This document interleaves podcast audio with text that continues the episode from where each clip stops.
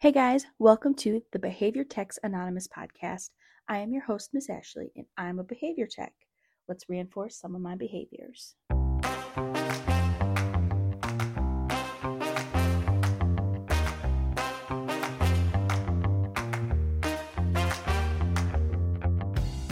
Hey buds, welcome to the fourth episode of Behavior Techs Anonymous.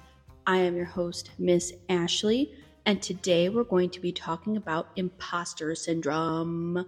Bum, bum, bum. Uh, if you don't know what imposter syndrome is, um, I looked up the exact definition just to be, you know, kosher about everything. And it says, according to the Oxford Dictionary on Google, it is the persistent inability to believe that one's success is deserved or has been legitimately achieved as a result of one's own efforts or skills. So basically, you don't believe in yourself and your skills and all that jazz. Uh, even if you already have it, even if you have like the right skills and the right stuff, like you have this like nagging feeling inside of you that you just don't and that you're not good enough and that you're a failure and nothing you do matters and that you're worthless. And I know that's just not a me thing because there's like a definition for it. And I know that a lot of other behavior techs have felt this way.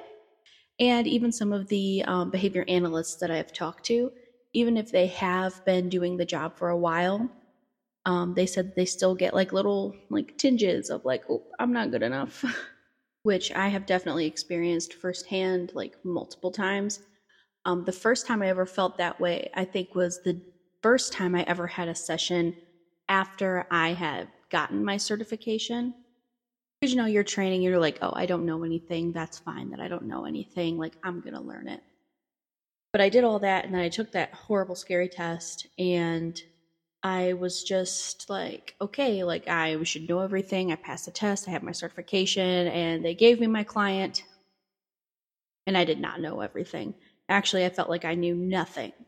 I looked over the BIP, I stared at it, and I stared at it and I read it and I said, okay, I got it. I can do this. I didn't have any like supervision at that point, And I had already kind of paired with the client. So it wasn't like I could be like, oh, good, I'm just going to pair. It's going to be like a real easy time. Like I already paired during my training with this client. I've already looked at the BIP before. I already did everything, right? But for some reason, I was like on my own and I was supposed to know everything, and every thought left my mind. I didn't know like what I was supposed to do. Like even the words like token economy, I stared at it and I was like, I know what this is. I've done this before. Why am I feeling like I can't do it? And I started to sweat. My hands started sweating. It was really gross. I was just real stressed out. And it just, when you have imposter syndrome, you'll know. Like if you're like, mm, I don't know what that feels like, you'll know when you get it because you'll get like this like pit in like your stomach and you'll feel like uncomfortable and jittery. And it's almost like when your fight or flight comes into play. Like almost, like don't quote me on that. But that's what it feels like for me. It felt like I had to get out of there. It felt like if I stayed and I did whatever I needed to do, like I was just going to ruin everybody's life. And I had convinced myself of that for a while that I was just this horrible behavior tech and I shouldn't be there and I wasn't qualified. And I think that some of that stems from the fact that we really are only required to have a certification to be a behavior tech. And even to be a preschool teacher, you need to have an, like an associate's degree. And I know, I know, I know, like preschool teachers are needed, they're wanted. I've been a preschool teacher, but still, like you need an associate's degree just for that. Um, and I felt like this was like bigger. And maybe it was the fact that I was working with children that had special needs or maybe it was just part of my imposter syndrome, but I felt like it wasn't enough, especially just like with the 40 hour training. And I, I was severely unprepared. I was extremely uncomfortable for a while um, on my own in sessions. And then when I would ask for support, they were like, Ashley, you've got this. Don't worry about it. You can do it. You're doing a great job. If you weren't, we would say something but I didn't feel like I was doing a great job. I felt scared, honestly, some days. And I just felt like I couldn't do what I needed to do to the best of my ability. And I just, there was no possible way for me to do it. Like it wasn't like, oh, I'll get better at this. It was just like, I'm not good enough to do this. Who is trusting me to do this? And that's kind of another part that I would like to talk about today is how you really don't need anything else other than the certification to become a registered behavior technician.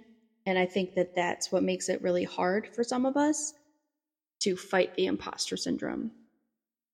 So, like as I said before, to be a preschool teacher, you need an associate's degree. To work with children in any other capacity, you need some kind of degree. Now, you know, if you just want to be like a like work at a daycare, that's fine. But even then, they still recommend you getting like a, a CDA, a certification, and you have to be having like a mentor teacher sometimes. And I don't know. I felt like it wasn't enough. Like what I was given was not enough. And if I had been given maybe a little bit more, that I would have felt a little bit more secure in the beginning. But honestly, I don't know if it would matter because I still feel the imposter syndrome to this day. And it's been four, five years now. It's been a while now.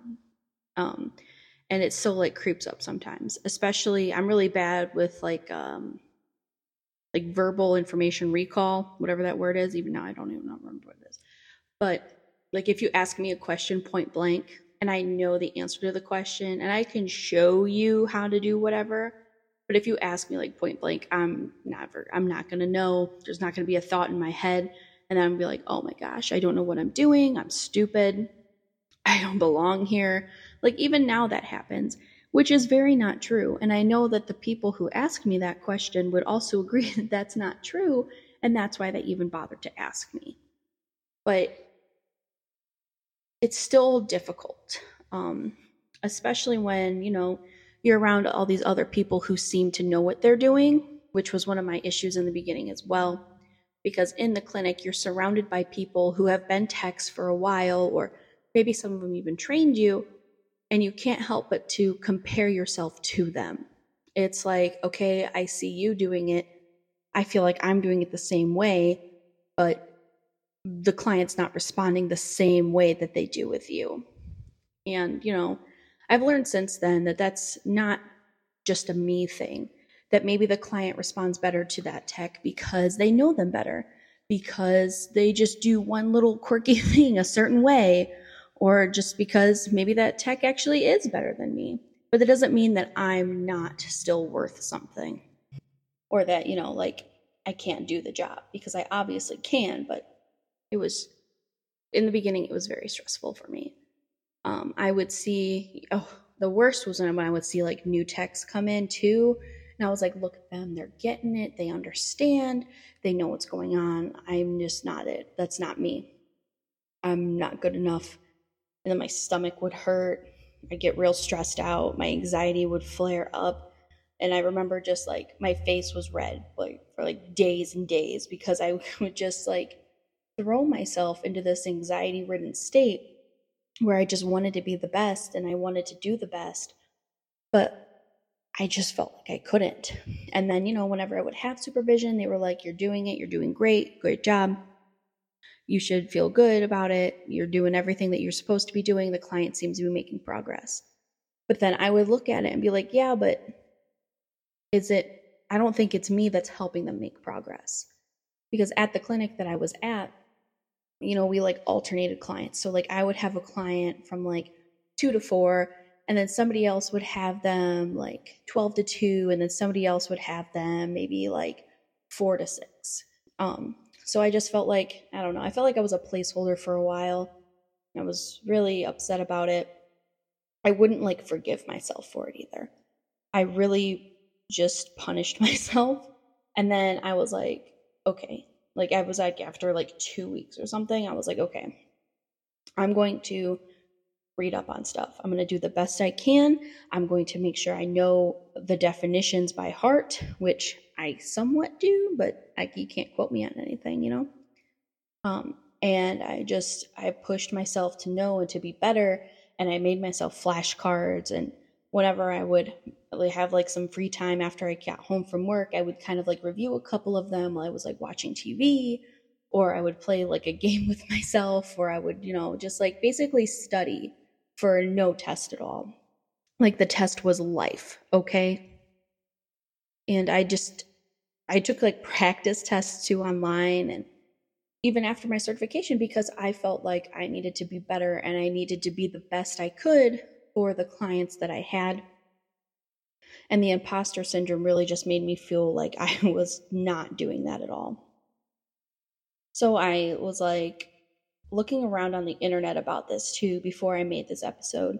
And there are like some concerns for people who have imposter syndrome on the um, ABA subreddit, if anybody's interested in looking at that. Um, some of the comments on there are something that I wish I had seen or got to hear before um, being so stressed out about it in the beginning. Because, like, looking back on it now, I can see where I almost inhibited myself and my abilities because I was just so scared of people finding out that I didn't belong. Um, it was really hard for me to focus on like big picture tasks or things that uh, people would see and be like, "Oh wow, look at look at Ashley! Like she's a real leader. She can do stuff." Um, so my work performance kind of suffered a little bit because of that. Even though I was trying so hard, it because I didn't believe in myself, it wasn't enough. Or maybe it was enough and I'm still really stressed out about it because of the imposter syndrome. and it wasn't like after so I got like used to that job, like working in the clinic, right? Well, then COVID happened, and then I had to go in home, and then the imposter syndrome hit me again because then I wasn't home and I was supposed to be helping with parent trainings while my behavior analyst was over telehealth. You know, she did the best she could, but like I was in the house and I was so stressed out the parents were constantly like asking me questions, following me around, and I had just become a registered behavior technician at that point. And I was like, I can't do this. I can't do this. You know, my behavior analyst, she would like hype me up. She's like, Ashley, you got it. You're doing great. Your client's making progress. You know, look at her. She's doing amazing. And I was like, okay, okie dokie. I was not, I did not believe her at all. I, in my head, I was thinking that she just didn't want me to quit because then who else would be on the case? You know, and like, that was like everybody's livelihood. So I really took that on my shoulders, like, oh my gosh, I'm not good at this job. And now it's like my paycheck, my household's paycheck, and then like my behavior analyst's paycheck that are going to be at risk here if I do quit. And then again, if I quit, then my client's going to suffer because then who's going to give them the therapy that they need? Nobody, because it's COVID and everybody was in lockdown. But I thought, no, I'm good enough. I'm going to stay, which I didn't even like believe because I was just so wrapped up in being good enough. But I did kind of let it take over me, the imposter syndrome. I started really resenting the job and it like made me sick to think about having to go into work, which I hated. And I hadn't felt that since I worked at McDonald's when I was 16, 15. Um, and it was really difficult for me because I really enjoyed what we did before, but it just wasn't the same for me from going into the clinic into home. And I think that like at that point I was like, I don't even know what I'm going to do. And I just like stuck it out because, you know, like that time was a scary time and I needed money.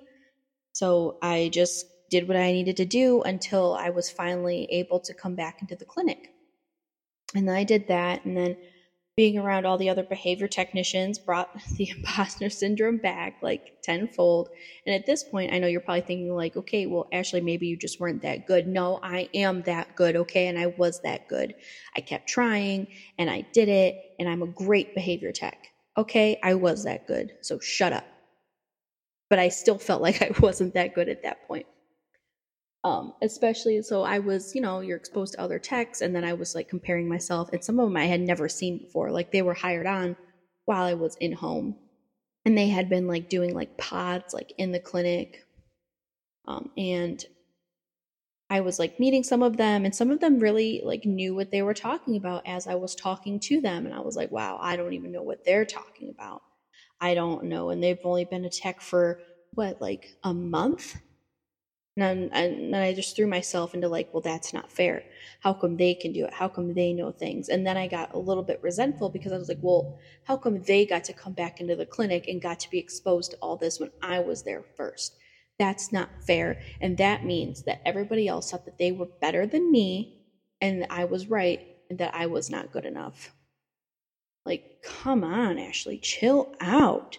That's real life. That's like a real thing. Um, and I've been talking to some techs on the Behavior Techs Anonymous uh, Instagram page, and they have felt, I mean, the same way too.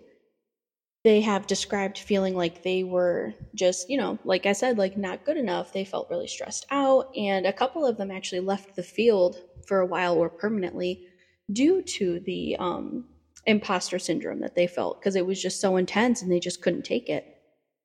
And that's scary for me because I never want that to happen to me, I guess, where I have like this big emotional reaction and then I have to leave something that I love so much. And the people that did leave expressed that they do miss the job, but they just couldn't, they said that they couldn't cut it. And I really don't want that to happen to any of you who are listening because it is such a needed field and it's growing a lot. And I think there's going to be some crazy changes for behavior techs and ABA in general in the next 10 years or so. Um, I've been, you know, keeping up on all of the BACB's, um, what is it, updates. I've been keeping track of like all their updates, and they have stuff planned like for like decades ahead already. Like in the year 2037, for instance, I think that they're going to stop letting um, other degrees, like the educational degree, the psychology degree, go through to like qualify for like an ABA thing. Like, okay, hang on, sidebar. So, in order to be a BCBA, what you need to do is you need to have a master's degree in like three different fields. So, it's either like education, psychology, or something else. It might just be like an ABA degree. Um, but in the year 2037, they are planning to make it so you can only become a BCBA with a degree in ABA. Like psychology and education won't count. So if you are interested in becoming a BCBA and you want to go and get your degree in psychology or education, I would suggest looking into that now.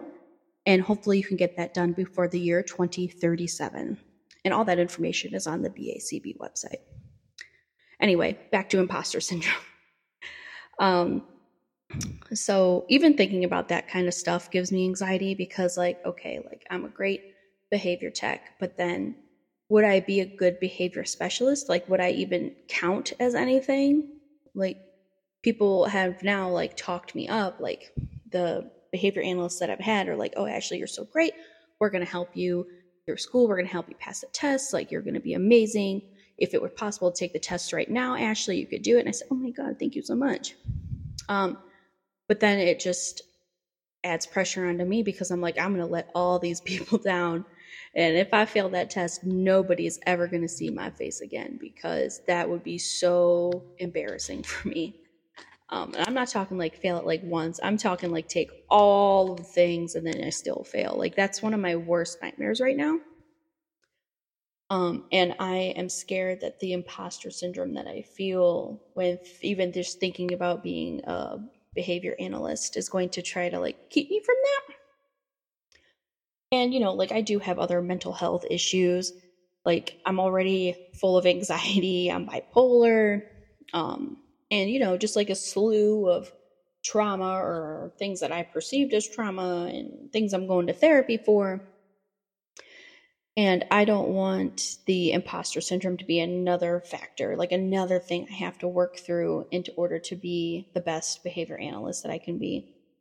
However, I think that that's still a thing for the uh, behavior analysts, just according to that um, ABA subreddit that I was talking about before, where they were like talking about how they just didn't think that they were going to be the best behavior analysts they could be because they didn't believe in themselves so I think that it's like a combination of, you know, not having the most confidence in yourself and the imposter syndrome. So I went into the clinic again, you know, after the in home thing, and the imposter syndrome hit again.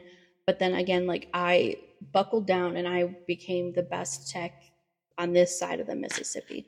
Like I forced myself to be, I pushed myself out of the comfort zone and I became like the lead behavior tech. And there was like other people there that could have been the lead that were there longer. So I was very proud of myself for doing that and like being able to show the skills that I had and um, being able to like, you know, like help the onboarding of the other behavior techs and to like help train other people you know, and there was still like tinges of doubt, like, oh, I don't know, like maybe I'm not good enough for this. But for the most part, after that happened for me, I was kind of like solidified, like, okay, yes, like, look at me, I can do this, I'm good, I'm gonna help other people be good, I wanna do whatever I can do for people, yada, yada, yada, yada, yada, right? Well, then, then I went to a school setting. then I went to a school setting, and the imposter syndrome didn't hit until I started getting questioned by the other school staff. Like, who are you? Why are you? Why can't you do like the same things as the behavior analyst can do? Why are you basically this kid's paraprofessional? Why? Why? Why? Why? Why? What? What? What? What? What? And I was really stressed out. Um, but the imposter syndrome didn't come on full force like how it did before. And I think that was because that I was um, like the only behavior tech at that time. So it was like there's nobody really to compare myself to as like, okay, like I could be like this person. And it was just like falling back on my past experiences. So I think that being really confident at the end of working in my clinic career helped me a lot with that part. I just know that it was harder for me mentally when other people were questioning me. And it's not like they even knew what my job was, you know, like it was a whole thing. But it still made me doubt myself a little bit. And now when I'm in the schools and, you know, like teachers or specialists will like ask me questions, I can answer those questions. I can answer them confidently. And then afterwards, I'll think back on the conversation. I'm like, oh, maybe I should have said this or that. That is just self doubt. That is not, I don't think that would count as imposter syndrome. I didn't feel like I was doing anything worse or better than anybody else at that point. Now, when we had new techs come in, I kind of felt it again. Like I felt it a little bit more. But I was lucky enough to have already worked with one of the techs at the clinic that I had worked at. So I already kind of knew where I stood with this person and what their abilities were, and they knew what mine were, which was a big thing for me. And then when we got more techs in, I felt like a little bit of shame like, okay, well, like maybe I'm not that great. Maybe they could do it better. Maybe, maybe, maybe. And I just had to keep focusing and telling myself that I was good enough and that I didn't need to be ashamed and I didn't need to lack all the confidence because I already knew what I was doing before they got there and I could do it and do it well and do it effectively and be able to make a difference. And I think that that was something that kind of kept me powering through. And I wish that I had kind of thought that about myself like since the beginning because who knows like where I could have been or what I could have been doing now if I had had that confidence. Like I probably would have started trying to go to school for um, ABA before this point when all I really needed to do was believe in myself and fighting imposter syndrome also kind of helps when other people believe in you too. Like I said before, like I had my behavior analyst like hyping me up. And it was like not just one, not to toot my own horn, but it was like three or four of them telling me I was doing a great job. And I wish I would have listened to them and actually like soaked it in at that point because I don't know. I just it's it's awkward. It's even awkward now for me to be like, oh yeah, look, all these people liked me. Mm. Like, but then you know, I always have that issue too that like I think that people are lying to me. But uh, that's just a, that's just an Ashley thing. That's a personal Ashley thing. I don't think everybody out there needs to worry about people just lying to them all the time. Maybe that's paranoia. Maybe I should bring that up to my therapist. I don't know. But what I do know is is that I did a little bit of research and somebody named Joyce Marter on choosingtherapy.com said that there were five different types of imposter syndrome. There is the perfectionist, the superhuman, the natural genius, the soloist, and expert. And I guess, you know, they're all different and they appear differently, but what they all have in common is that they make you feel like a fraud and that you're not good enough when you achieve something. Mm, sounds familiar.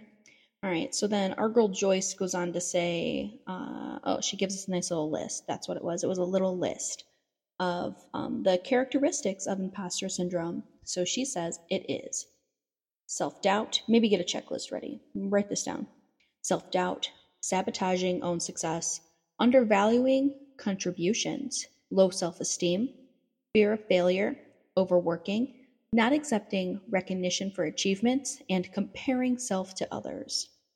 So, if any of those kind of resonate with you, I think that you might have imposter syndrome. Welcome to the club.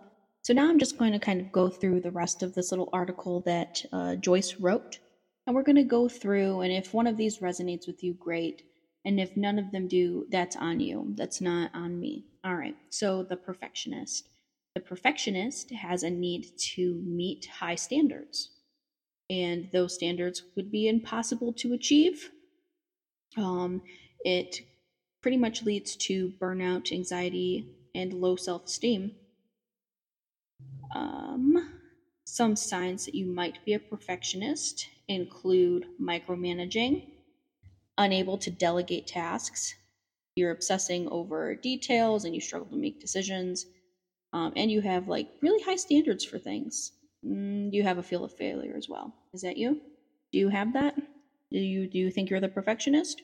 If not, then maybe you are superhuman. Um, she goes on to say that superhumans are like the workaholics of the uh, imposter syndrome world. They're super self critical and they can't really handle constructive criticism. And they tend to feel really guilty when taking breaks or enjoying leisure activities. Hmm. I don't think that one is me. Um, maybe the perfectionist might be me, like like a little bit, but I'm not sure. Let's let's keep going. Let's keep going. All right, so this one is the natural genius, and this is one that I know that a lot of people could resonate with because it's like when you were like a kid and stuff, like success comes really easy to you without trying. So like when you were younger, school was really easy for you. You never really had to study for anything. Um, but now you're kind of suffering. So I guess for this kind of imposter syndrome, you'll suffer with like self confidence, um, especially when you're faced with any kind of like setback. If something's too hard for you, you're going to take it way too personally, and you won't do anything if uh, it requires like a lot of hard work, other than it just like happening for you.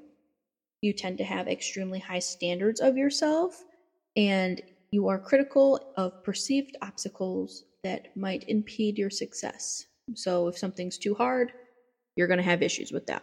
Which same girl because sometimes sometimes something requires too much effort on my part, it's I'm just not doing it. I'm just I just cannot possibly bring myself to do it. The next one is the soloist. And if you're not keeping track, we're on 4 of 5. So anyway, it's the soloist. Um, the soloist is characterized by feelings of independence and the need to achieve success entirely on their own. Ooh, this one might be me. Um, so, some signs that you are a soloist include uh, feeling that you need to accomplish everything on your own, um, that you're incompetent if you need help, struggling to network. So, like talking to people, reaching out to people, which is me, and difficulty understanding constructive criticism. Eh, I would I would say that I understand construct, constructive criticism. Sometimes I just don't want to hear it. I don't enjoy it, especially from like people I know and love. Like I don't I don't want to hear anything from you. You have nothing to say to me that I want to hear. So just don't say anything. All right, so that was the soloist. Oh, also soloist types often feel isolated and overwhelmed and that's pretty much what leads to their feelings of like not good enough and making them feel like really bad about themselves. Um and you also like prioritize independence for overcoming social norms. So i guess like you know get over it. Anyway sorry don't get over it but you know work through it. The very last one is called the expert and the expert are people who have acquired like a special knowledge and skills in their field. And that includes like I don't know, like behavior analysts, BCBAs, doctors, uh, lawyers, even managers at retail places because you know they're skilled. They're the most skilled in that building. Shout out to my best bud. Uh, anyway, so the expert has feelings like you need to like master every step in the process and constantly pursuing training and certifications. Um, and you like feel like a fraud despite having like you know being an expert in your field and struggling with procrastination because you feel overwhelmed and kind of like rereading that and like really looking at it i feel like i feel somewhat like the expert especially now that i've started this podcast like the imposter syndrome is really strong with the podcast thing and all the social medias and like people looking at me now um not my favorite feeling but i definitely feel like i am the expert and the soloist maybe or what did i say no the expert and the perfectionist but it's a really cool website. It's a really cool article that um, Joyce, what's her last name? Joyce Marter wrote. Again, that's on choosingtherapy.com. And just to cite my sources, it was actually published in May of this year, and it's just like a really cool little article. And within the article, it also tells you like little tips on like how to like overcome it and what to do if you're one of the five things.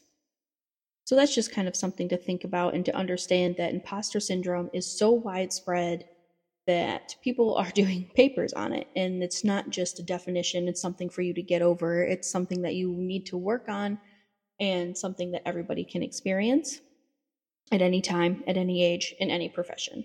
So while we um, kind of wrap up here, I just kind of want to let you know stuff that I have been doing and stuff that my therapist had recommended that I do to combat uh, my imposter syndrome. And one of the most important parts of that is to kind of distinguish like where the fear and shame like kind of come from and to just like focus in on that and understand that that is like my own self-doubt working its way through my brain, right?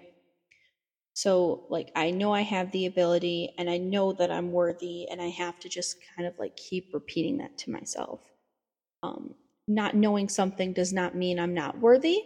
And it is okay to ask for help when you need it. And it's also okay to not know something, even if you consider yourself to be like an expert at it. You also, according, like, along with that, you have to let go of like being perfect. You don't need to be perfect. No one expects you to be perfect but yourself. So to feel like you need to be any other way than what you are is not the way to go especially if you are like really trying and you feel like you really know your skills and other people are also telling you that you know your skills. She also recommended that I kind of like trash, track, not trash, track and measure my success. Like, you know, just it's like taking data, like taking data, like, okay, so I didn't know this before and now it's been two weeks, but now I do know it. And what I like to think about, like if I actually know something, is if I'm able to teach it.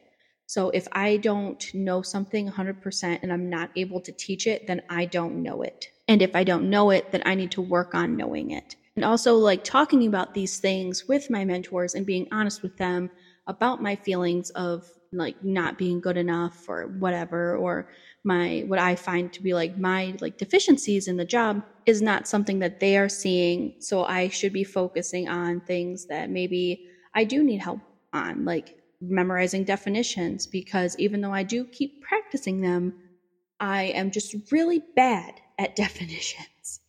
really bad. But I'm just going to keep trying, and hopefully, uh, one day I will be able to verbally recall all of the definitions that I need to without getting brain freeze being when being asked those questions.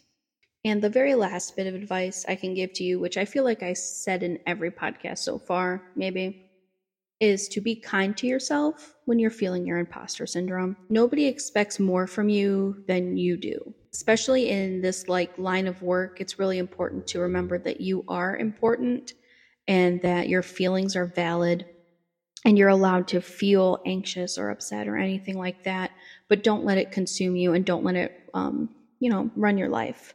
Because if I had, I would not be doing this podcast right now where you're listening to me, and I wouldn't have started working in ABA, and I wouldn't have gone from in the clinic in home to in a school, and I wouldn't have done anything. like this at all if I didn't just be kind to myself and persevere and push forward.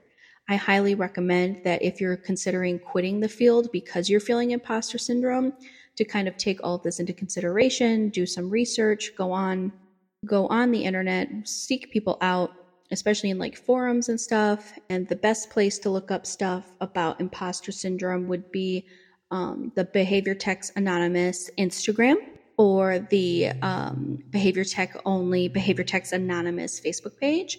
Or you could email me at hello, and that's H E L L O, at behaviortechsanonymous.com and we can kind of talk more about the imposter syndrome. I am going to be putting some stuff out in the next week or so kind of outlining everything that we've talked about now with links and the cited sources for where I got some of the information from during this podcast. And I hope that it's helpful for you. I hope that you feel connected. And I look forward to seeing you at the next Behavior Techs Anonymous meeting. So, why don't you go ahead, like and subscribe, and share this with your friends so that you can remember to do that. And I look forward to seeing you at the next meeting. Bye.